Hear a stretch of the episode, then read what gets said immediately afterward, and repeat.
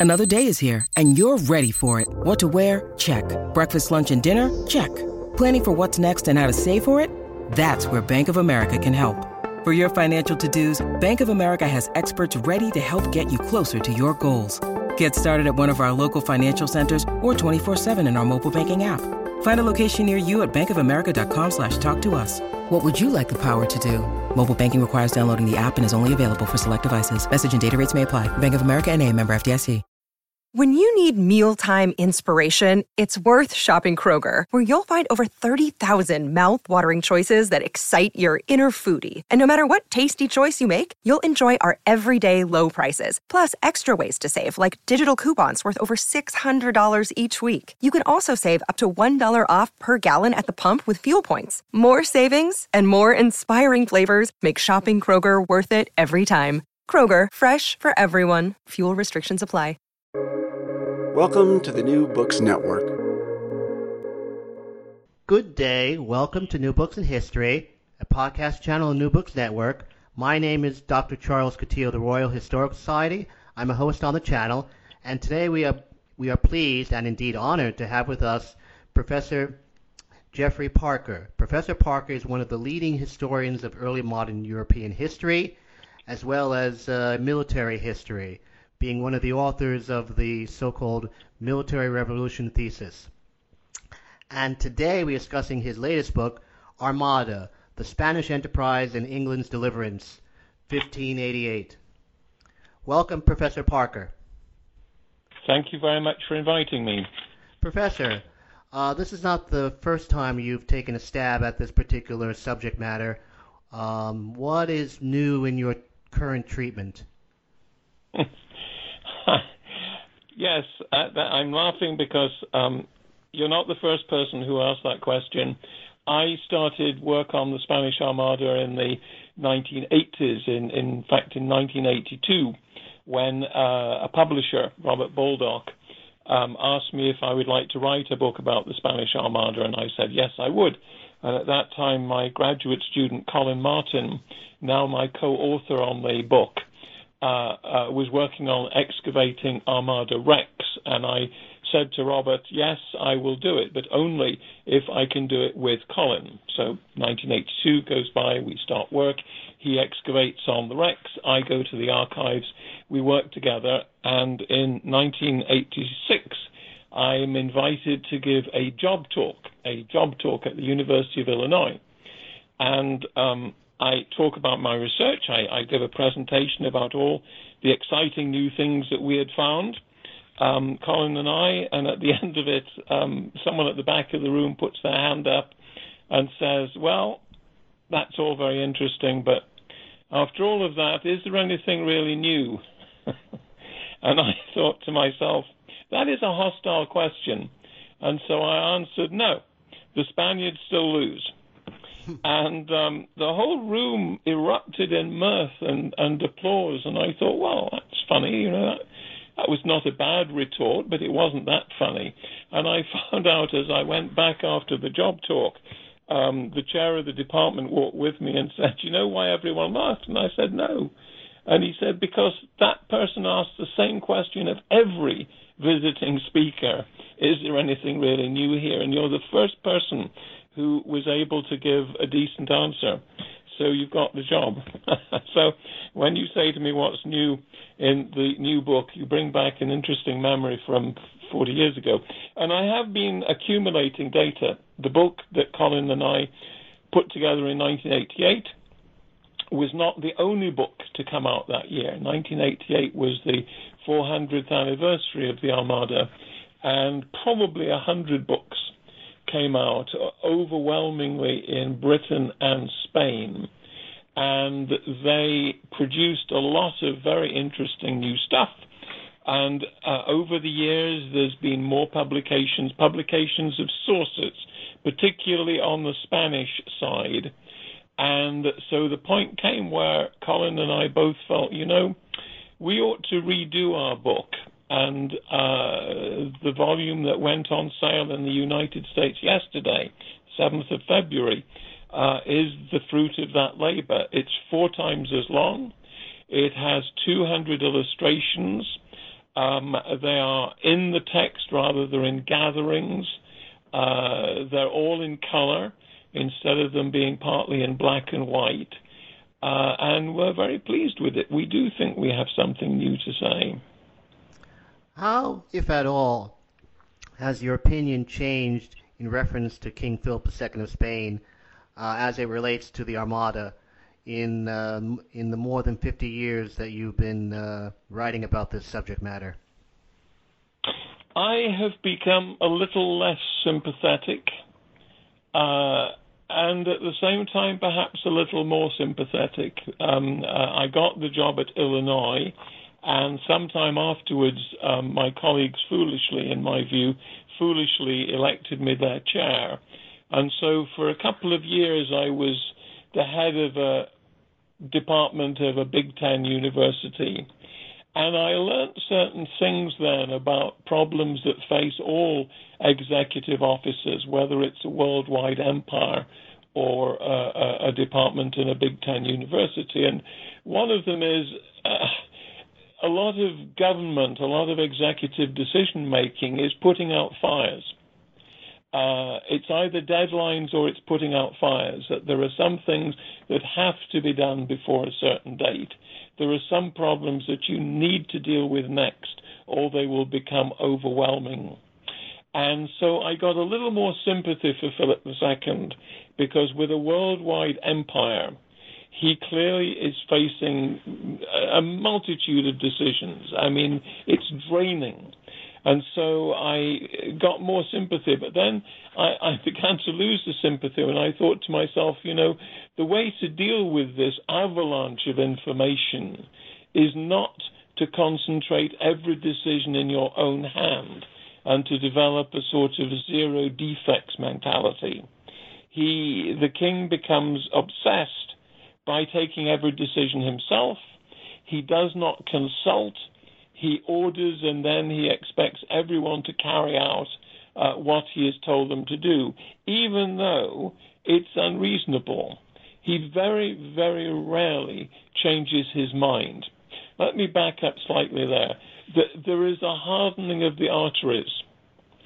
Uh, Philip, at the beginning of his reign, does consult. He does listen. He does brief his executive officers in person. For example, in 1567, when he decides that the Dutch revolt, the revolt of the Netherlands, must be put down by force, when he will have to send an army there, commanded by the Duke of Alva, he he he spends four days with the Duke of Alva alone briefing him, going over all the possibilities, all the opportunities. He gives them an enormous range of alternative powers. And at the end, he said, But you know, you are going to be on the spot.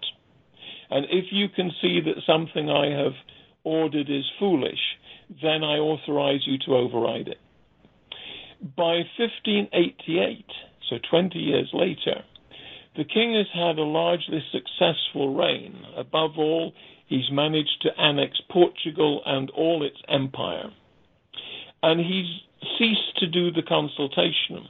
Uh, the Duke of Parma, who is meant to command the invasion army, and the Duke of Medina Sidonia, who is meant to lead the armada from Spain, they both receive their orders by courier. You know, the postman arrives and says, Here you are, Your Grace here's your orders, get on and do it. And the, both of them say to the king, you know, this is never going to work.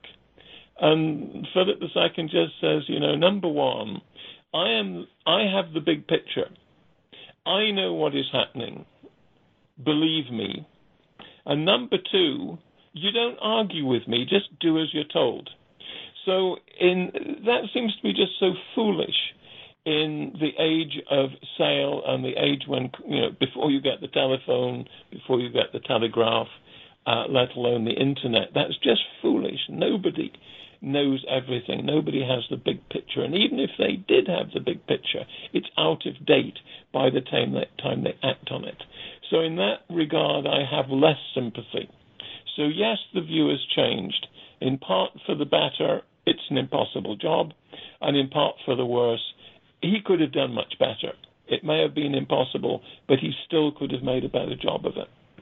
So, in fact, uh, even though you wrote a book with the title The Imprudent King about Philip II, in point of fact, uh, the nickname that he acquired in his lifetime and thereafter, the Prudent King, was much more of a backhanded or Janus-faced compliment. Is that correct?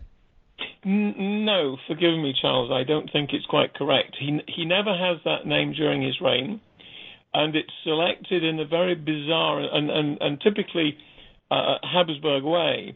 Uh, some historian, a man called Tordesillas, uh, Antonio de Antonio Herrera y Tordesillas, wants to write a, a, a semi-official history of the king's reign and he's done it. He, he does it in three parts. And shortly after the king's death, he he, he submits his typescript to the um, Council of Castile, which is responsible for censorship. And this would be 1599, 1600.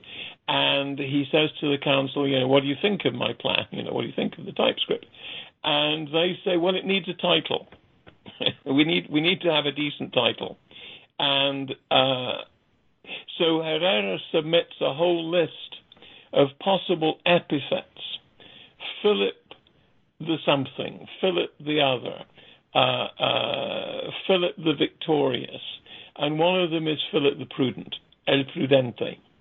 And there's a little tick by the side of that one on the list. And so it gets into popular usage. It's a, it's a strange thing. It's never used at his time, in his time, uh, uh, uh, and it's not meant as a Janus face compliment. It's just a committed decision. Okay, that's what we're going to call him. Well taken. Uh, what exactly was the Dreadnought Revolution of Tudor England? Ah, an in joke. I'm sorry, it's an in joke. Uh, in the uh, early 20th century, Ad- there is a revolution. revolution in the in the uh, design of British warships, uh, which is pioneered by uh, uh Sir John Fisher, and uh, the first of a new class of battleship is called the Dreadnought. And uh, there's been, I mean, you, you, must remember that the advent of steam and the advent of steel as a medium for battleship construction revolutionizes naval warfare. It is never going to be the same again. So you get perhaps 50 years of experimentation as to what is going to be the way in which battleships should be constructed. Battleships that use steam power, battleships made of steel. So you know if they if they're hit, they sink, which wooden warships don't do. But they don't need sails, so they can go anywhere.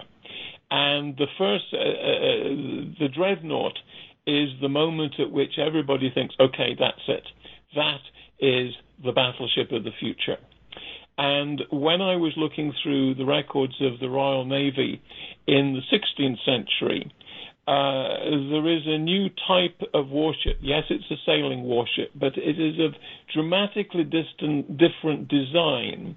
And it, the particular circumstances is an increase in sail power, but above all, a large increase in the weight of artillery ha- ha- uh, on the decks.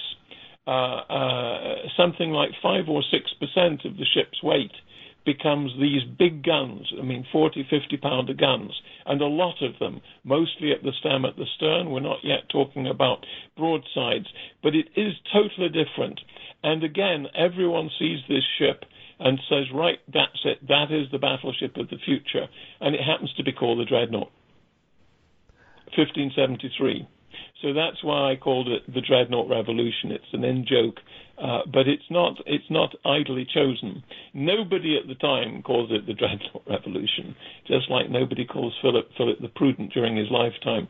But it is revolutionary, and the first ship launched in 1573 of this new design. The first ship is called Dreadnought. Uh, getting back to Philip II, would it be true to say that um, his management style was uniquely his own, meaning most mother, most other monarchs of the period uh, did not have this tendency to micromanage, and furthermore, that in your opinion, this management style, to employ a 21st century or 20th century term, was dysfunctional? Let me answer the first, second part of your question first, if I may. Definitely dysfunctional. And the larger the empire, the more dysfunctional it will become. That's to say, if you really are, ruling an empire, and, and this, this, is a term that we find at the time, uh, the empire on which the, the sun never sets. Uh, uh, Philip II has spin doctors.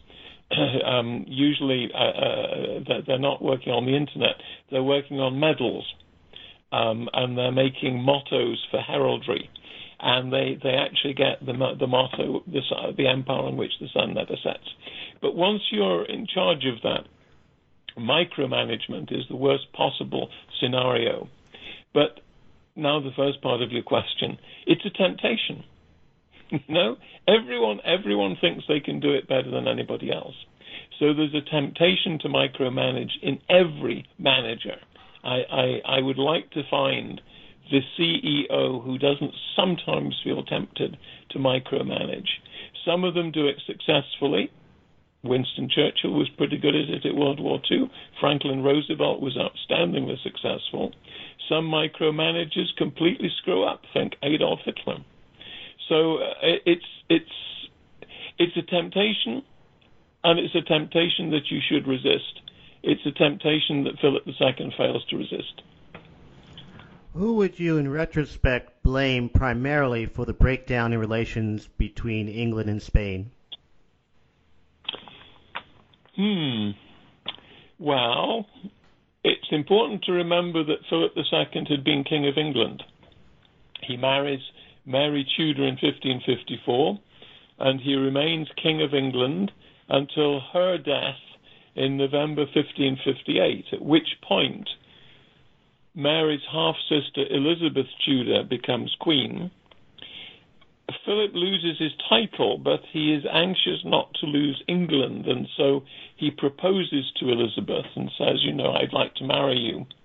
Um, and uh, uh, the Queen sh- shows no interest at all. But she is not married, she is childless, and the next in line is Mary Stuart. Mary Queen of Scots. But she's also Mary Queen of France. And so the last thing Philip II wants is to see Mary Stuart succeed Elizabeth Tudor. So he protects Elizabeth Tudor for the first 10 years of her, her reign. It changes when Mary Stuart is, well, first of all, her husband dies, so she's no longer Queen of France and then her subjects in Scotland drive her out into exile, and Elizabeth, in effect, imprisons her. And at that point, Philip becomes more interested in perhaps getting rid of Elizabeth, and he supports plots which are aimed to dethrone her and indeed perhaps to murder her. Elizabeth finds this out and is very annoyed and spends the next oh, this is 1568, 69, 70. She spends the next 18 years. Excuse me, I'm going to have to start again. We're talking in 1569, 1570, and for the next 15 years, Elizabeth tweaks Philip II's tail. She does things that annoy him deliberately. She allows Francis Drake to sail round the world, uh, uh, seizing Spanish treasure, uh, destroying Spanish property. And when she comes back, she knights him. She makes him a knight on his own flagship. Uh, she sends aid to the rebels in the Netherlands. I just talked about the Dutch revolt, which uh, uh, gained strength after 1572, and Elizabeth helps. But the real catalyst of of of, of um, your question, the point at which war becomes largely inevitable, is 1585 when Elizabeth decides that Philip is getting too strong and has to be uh, challenged, and so she sends uh, a considerable army to help the Dutch rebels, and even more provocative, she sends a considerable fleet commanded by Francis Drake, which sacks various towns in Galicia in northeastern Spain and then goes on and sacks the Canary Islands and uh, settlements in the Caribbean. And this is a challenge that no 16th century monarch could possibly overlook or ignore. And I think from that point, war becomes inevitable. And it's not just me. All the ambassadors at the court of Spain, and there are 12 of them, say the same thing. When news comes in that Drake's men have sacked Galicia, they say, okay, that's it. This is a declaration of war. But it's a declaration of war by Elizabeth against Spain, not by Spain against Elizabeth. Uh, wasn't uh, Queen Elizabeth somewhat um, ambivalent about Drake's um, expedition? I think in, in the text there is um, reference to the fact that she counter countermanded his or, original orders to go to Spain and the Canary Islands. Not that one. Uh, she countermands the order for him to go and attack Cadiz in 1587. Uh, the, I mean, the, the paper trail is not complete. Uh, the instructions for Drake, uh, uh, the authorization for Drake, uh, not all of the papers are there. They may have been shredded afterwards. They may never have been written down. Uh, but we do know that in 1585, I mean, he, he's gone with six royal warships, six of these new battleships in his fleet. Uh, that's a fairly open sign that he has the Queen's consent. Uh, you could make the same point about the Cadiz raid in 1587, that he goes there with several uh, uh, battleships. But in that case, we do know that Elizabeth recalls him because we have the letters uh, which are sent after him. They don't get him in time, and he sails into Cadiz Harbor in 1587 uh, with the express intention of disrupting the preparations that everybody knows are being made to invade England. Would it be true to say that for you, the death of the Marquis of Santa Cruz was not an important event in the history of the Armada? We're dealing here with counterfactuals um, because you know what would have happened if he had al- he, he had been alive. Santa Cruz is a fighting admiral. He's been very successful in leading expeditions, large expeditions, uh, both in the Mediterranean and in the, in the Atlantic. In 1583, he leads a fleet of almost 100 ships uh, to the island of Terceira in the Azores, or Azores, Azores as we say, and uh, uh, lands uh, an army and takes it over, um, sacks it, destroys it, hangs all the enemy, and sails back again. So uh, you know he's done it before. He's he's put together a fleet. He's led it. Uh, but the fleet against England is different in two ways. Number one, it's even bigger, and it has a very large component of troops who are meant to be landed on English soil. And he isn't up to the job. He is not up to getting the fleet in order and keeping it in order. Uh, so if he had survived, if he had, uh, you know, he, by the time he dies, the Armada is a shambles.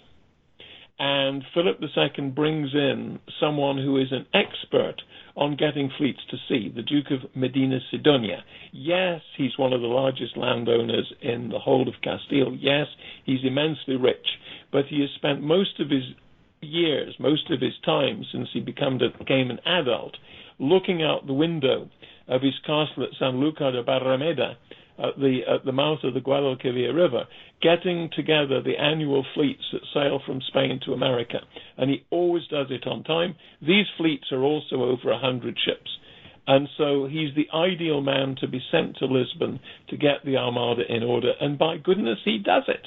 He arrives in Lisbon on the 15th of February, and the Armada puts to sea on the 28th of May. 130 ships. They get out of the Tagus without a single loss and they start on their way. So he's he's extremely successful. What he can't do, and what he says he can't do, is he can't command in battle. He's never been aboard a fleet. He's never commanded a fleet. He's commanded small armies. Uh, uh, so you need both. You need a Santa Cruz to lead the troops into battle, and you need a Medina Sidonia to get the fleet together. And uh, Philip II uh, has both of them, but the first one dies, and the second one, uh, uh I mean, we underestimate the achievement in getting 130 sailing ships, large sailing ships, to sea. Uh, and Medina Sidonia does it twice. Uh, he does it in Lisbon in May. A storm hits the fleet and it has to take refuge in Corunna. Uh, but he gets it to sea again on the 21st of July, 1588, and 10 days later, he's off Calais. I mean, this is an extraordinary achievement. Why exactly did Philip II refuse to um, uh, have a plan B, as you term it, for the Armada? Well, there we go deep into the soul of the king. Um, he he he half he half has a plan B. Um, he he says, you know, if you to uh, the Duke of the Dukes of Parma and Medina Sidonia. Remember, the the key to the plan is that the fleet sails from Spain carrying a number of soldiers and an artillery train, a heavy artillery train for sieges. And the plan is that they anchor off Dunkirk, uh, which is then a Spanish port, a port under Spanish control. And there, the Duke of Parma, commanding 28,000 Spanish veterans, uh, will board uh, a set of bar, fleet of barges and be, together the uh, armada from Spain and the barges from the Netherlands will sail across to, to Margate on the Kent coast. They will land and they will march on London. So uh, you have that plan, and uh, the king is pretty sure that God is going to favor the enterprise. I mean, why would God not do so? You know, he's trying to depose a Protestant. He's trying to restore England to Catholicism. It's clearly uh, a, a, mission that has divine uh, uh, approval. Um, but he does think to himself, you know, maybe if they can't get ashore, uh, he has orders which he gives to Medina Sidonia and only to be opened in the case of an emergency, which says, you know, you could come back through the channel and land on the Isle of Wight if you can't land in Kent. So there is a sort of plan B, but it's it's not very adequate, and of course nobody knows about it uh, because it's in a sealed envelope, not to be opened in, except in case of emergency. Uh, but my view is that he doesn't have a plan B because he's pretty sure that God will send a miracle. If there is some gap between ends and means, then God will send a miracle. I say that on the basis of endless documents that I have read in Philip II's own hand, which has this cult of the miracle, uh, uh, both in the Netherlands and in the Mediterranean and in all his military and naval ventures. He, he says openly, you know, and if if it's not enough, then I'm confident that God will send us a miracle. As far as we're aware of, did the Duke of Medina Sidonia ever open an envelope? Uh, we know he did not because it's returned to Philip II intact, and and there is a, a note. The Spanish um, officials are very efficient, uh, uh, and there is a little note in the file saying it's been returned sealed. Uh, he actually uh, there are two sealed envelopes.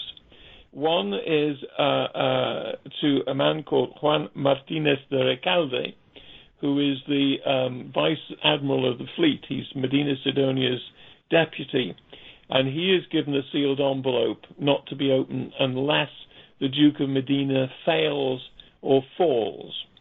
And inside that envelope is the nomination of a third person, Don Alonso de Leyva, to command the Armada. Uh, but again, not to be opened unless Medina falls.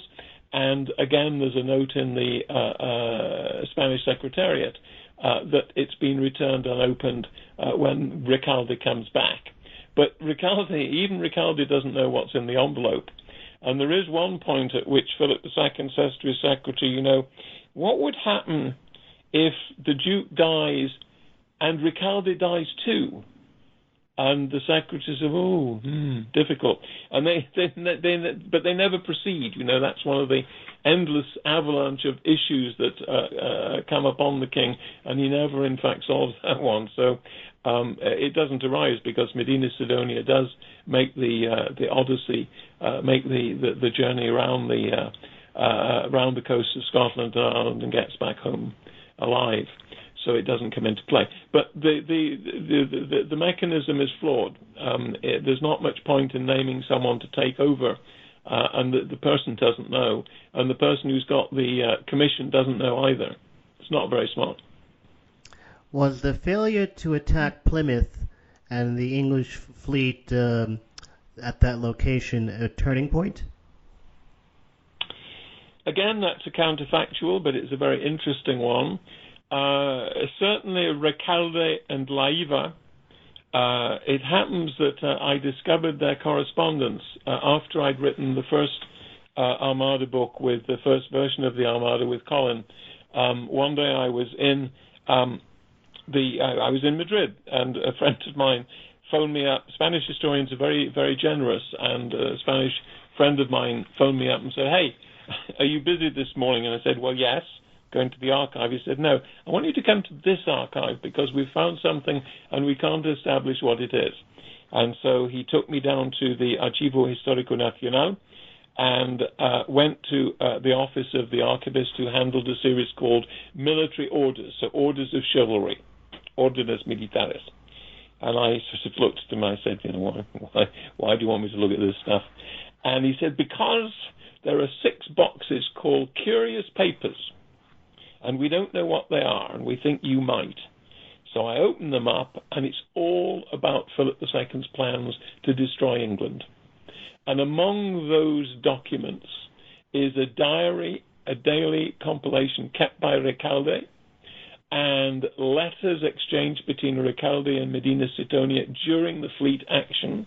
The first uh, inter, inter commander correspondence for a naval action, I think, exists anywhere in the world, and letters between Leiva and Recalde. And they're all in the same folders, these, these papeles curiosos. And this is answering your question. Recalde and Leiva both say we should have attacked Plymouth. We had the chance. We could have gone into Plymouth Harbor when the English fleet was at anchor, and we could have destroyed it. So, why didn't they? That's easy. The king's instructions to Medina Sidonia are very clear, and that is you will proceed to Dunkirk and join hands, the phrase he uses, darse la mano, uh, join hands with the Duke of Parma. You will not stop for anything on your way there. So the simple answer why they don't go to Plymouth is because the king has forbidden it. Should they have gone to Plymouth is a different story. And the question is, yes, the English fleet is at anchor. It's gone back. It's it, it went to the coast of Spain. The English fleet, Admiral Howard, Drake, his deputy, and the rest, they went to the coast of Spain, hoping to get to Corunna and send in fireships and destroy the armada at anchor. But the wind turns against them, so they come back to Plymouth, having eaten up all their provisions and lost a lot of men, and they have to restock. And it's while they're doing that that the Armada is sighted. And if the Armada had gone for Plymouth Harbor, as far as I can see, there are no adequate defenses to keep the Armada out. But did the English have fireships at this point? Could they have counterattacked? Because that's, after all, what destroys the Armada's order off Dunkirk a few days later. Did the Spaniards have fireships? Because a fleet at anchor in a harbour is a very easy target. Uh, I don't think they did. Uh, so, th- if you like, there's no plan C there. Uh, yes, they could have attacked Plymouth. But what would it have achieved? They would have destroyed the English fleet, or they would have hemmed the English fleet in. But landing in Devon is not really going to achieve your goal, which is destroying Elizabeth Tudor, capturing London, and imposing Catholicism on England. So it's it's if you like, it would have been a tactical victory, but I think landing in Plymouth, destroying the navy, would have been would strategically it made no sense. So that's a very long-winded answer, but it's a really interesting question. Actually, your answer provokes the following, which I didn't anticipate asking until just now. Um, although it's an important question, I think. Um, were the um, land forces on the Armada, I, I think the number is 17 or 19,000 or 18,000. In your opinion, was that a sufficient number of men to have conquered England? No, and that was never the plan, you see. That's why Philip II thinks if he can pick up the veterans in the Netherlands, uh, pick up the veterans in Dunkirk, then that's an army that can conquer England. Uh, of the 17 to 19,000 men, and, and the figure is is not altogether certain because some troops die uh, while they're waiting at Lisbon. There's actually quite heavy mortality as they wait at Lisbon, and they take on additional troops almost up to the last moment and so the records uh, may well be incomplete. But let's say around 17, let's say 18,000 for the sake of argument. Of those, very, very few have been under fire. Uh, there are uh, two uh, regiments who've been stationed in Naples and Sicily and come all the way over to Lisbon, but neither of them have been in action there's another group which has sailed to the Azores and back in the 19, uh, excuse me, the 1583 campaign. Uh, there are troops who've been on the guard ships, which norm the convoy ships, which escort the annual fleets going between Spain and America. And one group is about 1,500 men have just come back from America and are immediately sent to Lisbon. And you could say, yes, those guys do have uh, uh, combat experience, or at least they're used to fighting on warships. But the armada, the armada troops are meant really as reinforcements. They're meant for um, what do we call it, the teeth to tail ratio. They're meant to be the tail. They would have occupied the towns that surrendered to the Spanish as they advanced on London. And the teeth of the expedition are the troops in the Netherlands, who all of whom have had uh, extensive combat experience, some of them going back 20 years. Some of the men waiting to board the Armada uh, marched with the Duke of Alba in, 19, in 1567. So this is a very powerful uh, military body. Uh, it's it's uh, uh, already met English troops in battle and routed them and it will later, they don't go to England, but they do invade France, and they cover, you know, 30 or 40 or 50 miles in the course of a couple of days. So these are very well equipped, they're very efficient, they have great logical backup. Uh, those are the ones who would have conquered England. Why did the Duke of Parma not have his forces ready to join hands with the Armada in the first week of August 1588? And does that failure matter? because he didn't have a telephone. you know, this is something Philip II never entirely gets. And strangely enough, neither does the Duke of Medina Sidonia. Medina Sidonia keeps sending Parma messengers saying, I'm here, I'm here, I'm off Plymouth, I'm off Portsmouth, I'm off, I'm off Sussex, I'm off Beachy Head, I can see it over there. But it, it's, it's one thing to send um, a messenger uh, uh, in a little rowing boat uh, into the channel. Uh, I mean, the channel is seething with English warships armed to the teeth, waiting to intercept messengers. They do get through, and miraculously, the messengers do get through, but they take several days. So uh, the point at which Parma finds out uh, that uh, the Armada is just off Portsmouth, off Plymouth, is the 6th of August. And at that uh, early on the 6th of August, and at that point, he sends out orders to his troops stand by. Later that same day, he hears that the Armada is off the Isle of Wight. He says, Right, start moving towards Dunkirk. Because you see, he can't concentrate his troops. 30,000 men, that's a lot of people to feed. You need a lot of logistical underpinning to keep that force going. So they're distributed, they have their itineraries, they have their marching orders, but he needs about 48 hours to get them to the coast and another 36 hours to embark them. and the Armada reaches Calais on the 6th of August, the day Parma finds out that they're approaching, and on the 8th of August, the English fleet attacks the Armada and destroys it, or, uh, excuse me, uh, drives it away. So the reason Parma is not ready is because he doesn't have enough advance warning. The reason he doesn't embark, or at least the reason they don't sail out, is because the Duke of Medina Sidonia doesn't give him long enough. Uh, he doesn't. Parma doesn't have long enough to get his troops out to the fleet. Now, if he was able to do that, um, would that in, would that have um, uh, resulted in an invasion of England, or that would still not be possible given the Dutch uh, ships which in in the locations next to Flanders? Again, there's there's a couple of questions there. Um, there's there's a tactical question, the question of naval tactics. Uh, Parma has a fleet of barges, but they are not equipped uh, uh, for battle. The Dutch do have a number of ships uh, lurking off the coast. They're not big. They're not big like the, the, the, big battleships of the Royal Navy, but they're certainly big enough to destroy the uh, uh, uh, the little boats coming over.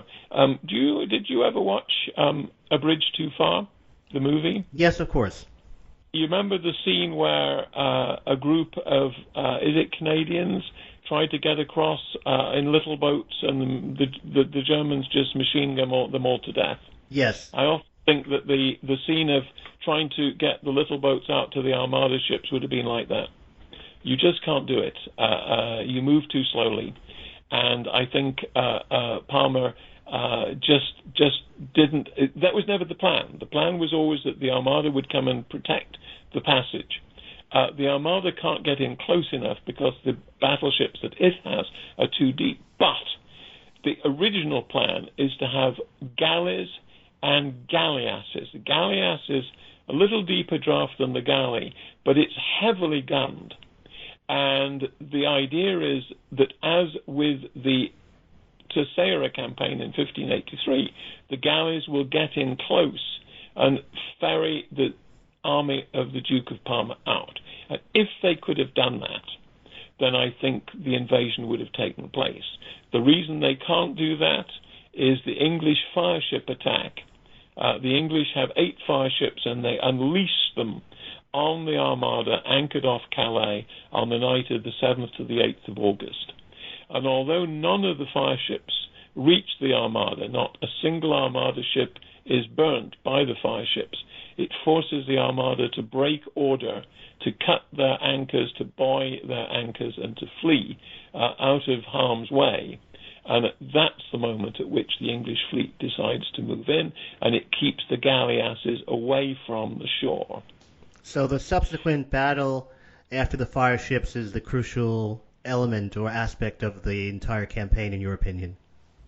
In my opinion, the crucial aspect, military naval aspect, is uh, driving the Armada away from Parma so that there can be no uh, joining of hands. Darse la mano will never take place. And to do that, first of all, the English break up the order of the Spanish Armada, which is, you know, has, it, it suffered some losses. You know, there's been two ships which blew up. Uh, one ship gets lost. Uh, the galleys don't make it, but uh, it leaves with 130 ships, and 121 of them anchor off Calais. So it's still a formidable fighting force. It has used this uh, uh, half moon uh, tactic, much criticized, but you know the English don't criticize it at the time. They say, "Goodness, you know, we really can't break this formation. We can't get in among them. they're just too good." And so uh, uh, once they're anchored off Calais, uh, that once the fireships break up the order, the English ships can get in, and what they do is they surround the isolated Spanish uh, battleships, and, and you know six or seven English ships will just circle round and round and round until the ship is disabled. Only one ship is sunk, but two of them are driven aground. Two of the biggest warships, two of the Portuguese galleons, are driven off to off the coast of Flanders and uh, a number of the others are seriously damaged so that they uh, uh, they're no longer able to fire. Why did the Duke of Medina Sidonia decide to return to Spain via circling the British Isles? He has two choices. Uh, once he's been driven off from the uh, coast of Flanders, once he's uh, he's sailed by Dunkirk, uh, either he can regroup, reform, reshot the guns, and go back, sail south into the Channel again, go to Parma, and say, okay, here I am, board me, let's go across and do it. Or he can decide that with the English fleet clearly tactically superior, he's just had a stunning demonstration of the tactical superiority of the dreadnought ships, ships of the dreadnought class he can say, okay, okay, this is not going to work, guys. We're going to have to go back to Spain, and really we can't go through the channel, so we're going to have to go back the only other way we can, which is round the coast of Scotland, round the coast of Western Ireland, and go back to Spain that way and fi- live to fight another day. And that's what they decide to do. Would it have made a difference in terms of the battle itself and the reaction to the fire ships if Medina Sidonia had been a, as you call, termed it fighting admiral? You really do like counterfactuals, Charles, don't you? and so do I. I um uh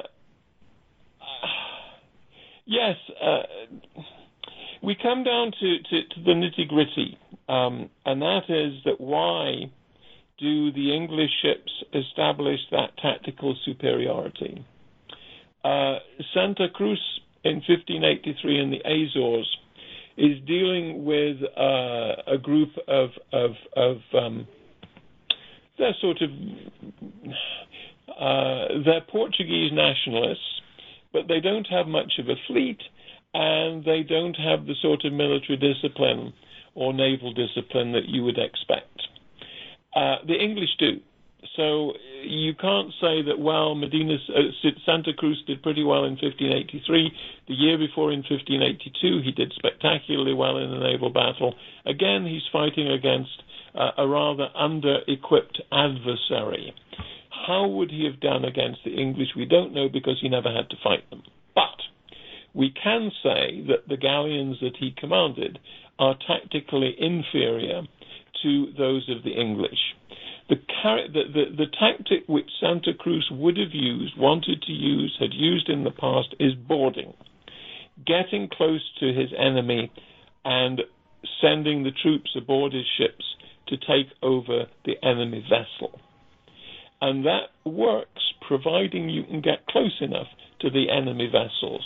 But in 1588, the ships uh, in the Queen's Navy and a number of the auxiliary ships, basically they're pirate ships, but they're very big pirate ships, some of them built by the Queen's own shipwrights. So there's about 20 ships on the English side which sail so fast, which can maneuver so well that the Spaniards never get a chance to get close to them. And these are precisely the ships which have the large guns and the ability to fire them with deadly accuracy. And I don't think Santa Cruz would have been able to outwit them. Uh, he might uh, he might have gone for Plymouth and said, right, you know, this this is an opportunity too good to miss. We're going to try it. Uh, if he gets to the Channel, if Santa Cruz had been leading the fleet in the Channel, he still would have uh, you you would have needed to get away from the fire ships. You really, if you're in a wooden ship, you don't want fire ships anywhere near you. And so I think he would have withdrawn the fleet just as Medina Sidonia did. Uh, he would have reformed it just as Medina Sidonia did. But when the English ships are in among them and it's a ship to ship duel, I'm not sure Santa Cruz would have done very much better. How did King Philip II react to the news of the defeat of the Armada? Well, uh, there are um, popular histories which were written about it. There's one particular one where the king is made to say, I sent my armada against men and ships, not against the wind and the weather, so deeply philosophical. But I found, I spied with my little eye, a document that he wrote in November 1588, so a month after he realizes that really the lost ships are not coming back. Uh, the men who landed in Ireland and were butchered by the English are not coming back either, and that even includes Don Alonso de Leiva. So at this point, the king writes to his secretary. The king obviously prefers to write things down, which is great for historians. But instead of having a chat, uh, he writes to the secretary in the next room, and on the 10th of November 1588, he says, "I wish I were dead." You know, this is I, I, this could not be worse news. I don't know I, if God does not return to fight for His cause. I think this is the end of the world. And and and he says, "Ojalá, you know, oh, let it be the end of the whole world and not just the end of Christianity." So he really takes it very badly, Charles. He's very upset. But then, but then he rallies and uh, he sleeps on it, and the next day he says, "Right, you know, I'm not going. England, Elizabeth is not a woman. A woman is not going to do this to me. I am going to fight back." And so he decides that he will send another fleet against England. He will repair the, the damaged ships. He will build a new flotilla to replace the losses, and he will send it against England again. So uh, there is a dark, a dark night of the soul, uh, but uh, he comes bouncing back. It's a remarkable feat. Uh, but it clearly rattles him. Um, uh, just on a, a, a macabre note, um, there's a, a, a pragmatica, um, what would we call it, a proclamation. No, we call it an executive order here. The king ex- issues an executive order uh, uh, that you can only put up mourning you can only put up uh, uh, black uh, drapes on your house if you've lost an immediate family member. And um, and that's interesting. You know, why would you say that? And this is where ambassadorial dispatches come in well, because the ambassadors all say the reason for that is that the whole of Madrid is in mourning. Every every house has black drapes on it. So many people have been lost. So many households have lost a member that every house was covered in black, and the king just couldn't bear the sight of it. And so he said, right, only only if it's a direct family member, a son, uh, a brother, uh, uh, otherwise, you know, take them down. So uh, yes, you know, it's, it's little things, those tiny little things like that, that give you an insight into the way the, the impact uh, the king clearly is is shattered by it. His faith is shattered. He does come bouncing back, but um, it's it's a serious, stunning blow, and and uh, just shows God is a Protestant. Yes, or God is an Englishman, as they said in the 19th, like to say, 19th century. Right, and in this, I, I mean, I actually did find um, a couple of people after the Armada uh, has been seen off a couple of Englishmen do say, you know, so God is Protestant after all. They they, they make that um, they make that uh, uh, d- direct. I mean, the English the English also put their trust in Providence. Uh, uh Francis Drake, who we think of as a hard-headed pirate, which of course he is. He's both hard-headed and he's a pirate. But if you look at his correspondence, it's it's full of invocations to Christ, uh, uh, God, divine favor, uh, um, I mean, uh, he, almost could be a Spaniard. I mean, it's several words in every hundred, uh, uh, uh three or four words in every hundred have something to do with with, with, God. Christ, our Savior, God will protect us. Um, providence is on your side. you know, he he um, is an extreme example, but I think most English in 1588 uh, most English Protestants in 1588 regard themselves as fighting for God's cause. They are they are just as convinced of the righteousness of their cause as Philip II, uh, the Pope, and most Catholics. It's very interesting to see uh, uh the similarities between them. Uh, that both of them, uh, both sides, put their faith in providence. Um, but if, if I may there's a significant difference here. You, you, we, we, talked about micromanagement, and um, uh, does everyone micromanage? Um, and I didn't take the opportunity to say, as I would like to say now, that Elizabeth is a very striking contrast in her management style of the Navy. Uh, because when it becomes extremely clear that the Spanish Armada is heading for England and heading for England s- soon, uh, this would be March, April, May 1588. She summons Drake, uh, uh, Admiral Howard, who happens to be her cousin. Uh, uh, all the leading members of Elizabeth's government uh, are related to her in one way or another. Howard is descendant from Anne Boleyn's sister, uh, uh, Anne Boleyn being Elizabeth's mother. So she summons them. She su- summons Sir John Hawkins, the guy who devises the dreadnought idea, and Sir William Winter, who uh, often forgotten, but he actually has more experience of commanding fleets than anybody else in England, possibly anyone else in, in, in Europe. And she she gets all of them together, and and she meets with them in person. Uh, uh, to discuss what to do. Should we, above all, should we keep our fleet in the Channel, or should we send the fleet to Plymouth because we know that the Spaniards are coming? And are they going to come to join up with Parma, or is this a, a, a, a feint? Is this a fake, a Trojan horse to draw our forces off so that Parma can launch a surprise attack? In which case, moving our fleet from the Channel is the worst thing we could possibly do. And the Queen sits down with her naval advisors and they talk this out. And the only reason we know about this is that Howard uh, writes to uh, Elizabeth's chief minister, who's also her, her, the head of her treasury, uh, uh William Cecil Lord Burghley, and uh, we we have we have his letter uh, in Burghley's own archive saying, "My lord, um, I have to tell you that I was meeting with the Queen." And I wanted to tell you that we're going to take the fleet, the fleet to Plymouth, but she told me I wasn't to tell you yet. So I'm telling you now, and if you want any more details, Mr. Hawkins, Sir William Winter, or Sir Francis Drake can tell you, but I'm off to Dover to join the fleet. And I thought to myself two things. Number one, the Queen is taking a direct um, line, and she's listening to the experts, something Philip II never did. And the second thing that interested me was a parallel with Margaret Thatcher, because during the Falklands War, uh, Margaret Thatcher also consulted with her defense team, but she deliberately excluded the head of the Treasury. Uh, because she said, you know, whatever, it's in her memoirs in, in, in the Downing Street years. And um, uh, she wrote that she realized that the Treasury would say that every policy that she would propose was too expensive. No, we can't do it, it's too expensive. And so she excluded the Treasury from it. And I thought to myself when I read this letter from Admiral Howard to Lord Burghley saying, I'm sorry, my lord, but the Queen didn't want to tell you uh, you're head of the Treasury. I thought to myself, wow, you know, there's there's there's a strange uh, uh, uh, continuity between Queen Elizabeth and Margaret Thatcher.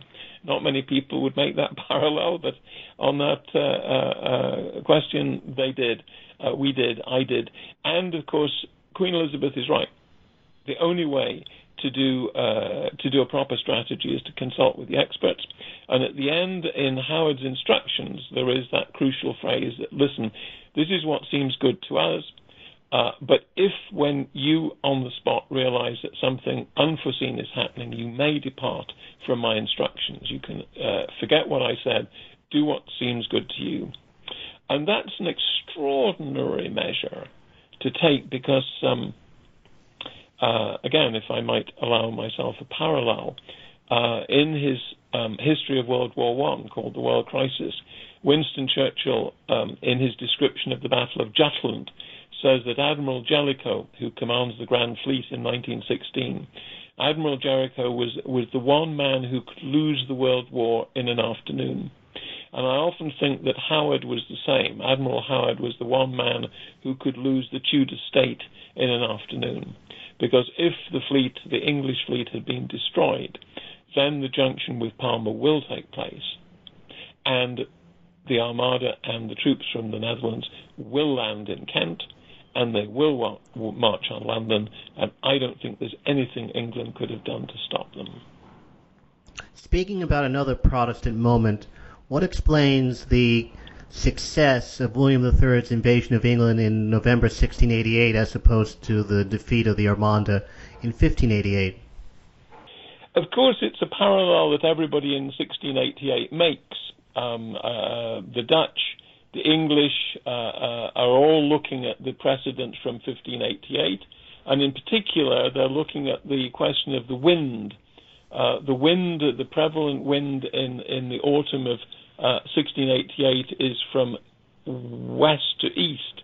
So the Dutch, who are known to be assembling a fleet, are not able to get out.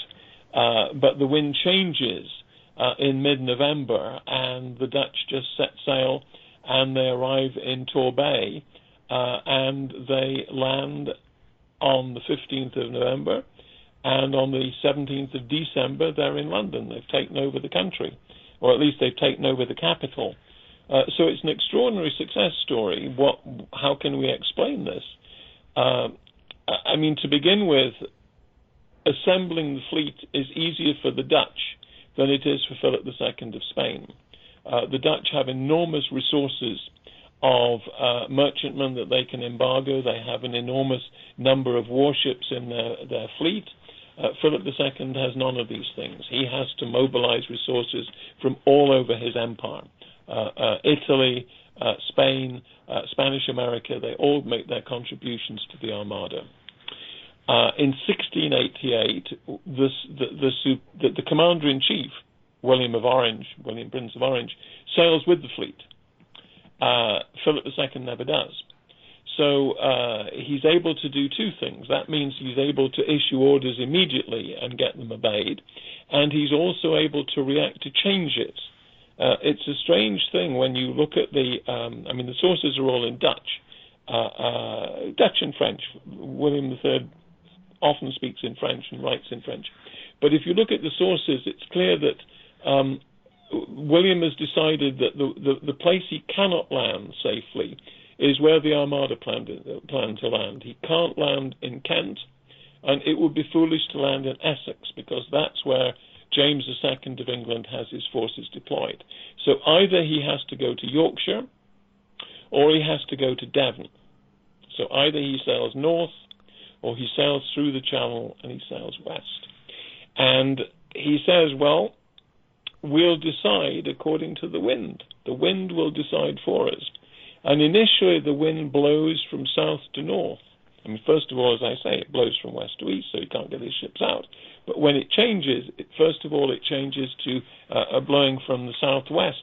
And so he starts up the coast of East Anglia, uh, aiming to land probably at Scarborough. And then the wind changes, and so he, he takes what he takes what in uh, uh, America is called a game time decision. Uh, he says, right, turn the ships round. We're going to we're going to run before the wind, and we're going to go west. And that's why he lands in Torbay. And he lands very, very quickly. It's a journey that takes four days. So uh, uh, that's another important advantage over the Armada, which takes between 28th of May and the 6th of August, even to get to the landing point. So there's another important uh, uh asset. Uh, the troops, uh, and he has everything with him. He doesn't have to do a junction. He has his troops, his artillery, his horses. Everything's on the fleet. William of Orange has everything he needs, and he's there himself to take game time decisions. So, uh, in my view, that is a staggering advantage. Uh, the English Navy, the Royal Navy, is anchored at a place called the Gunfleet, which is off the coast of Essex. And it's great for following a fleet that's heading northwards. The moment William of Orange changes his plan and sails south, the English fleet is stuck at the Gunfleet because it can't get out round the sandbanks. It cannot follow. So William of Orange gets to Torbay, lands his forces, lands his artillery, lands his horses, before the English navy comes into sight. And then the Dutch warships turn to face the Royal Navy, and the Royal Navy runs away. So there's no battle. And even if there had been a battle, William of Orange and the troops, the invasion force, which is very large, 40,000 men, they're already ashore.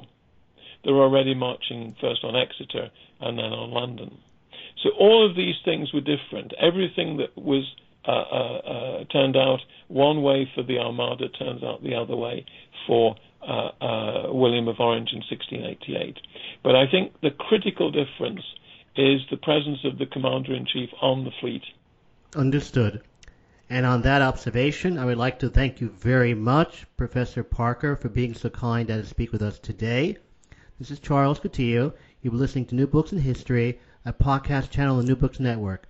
Thank you, Professor Parker, very much. Thank you for inviting me.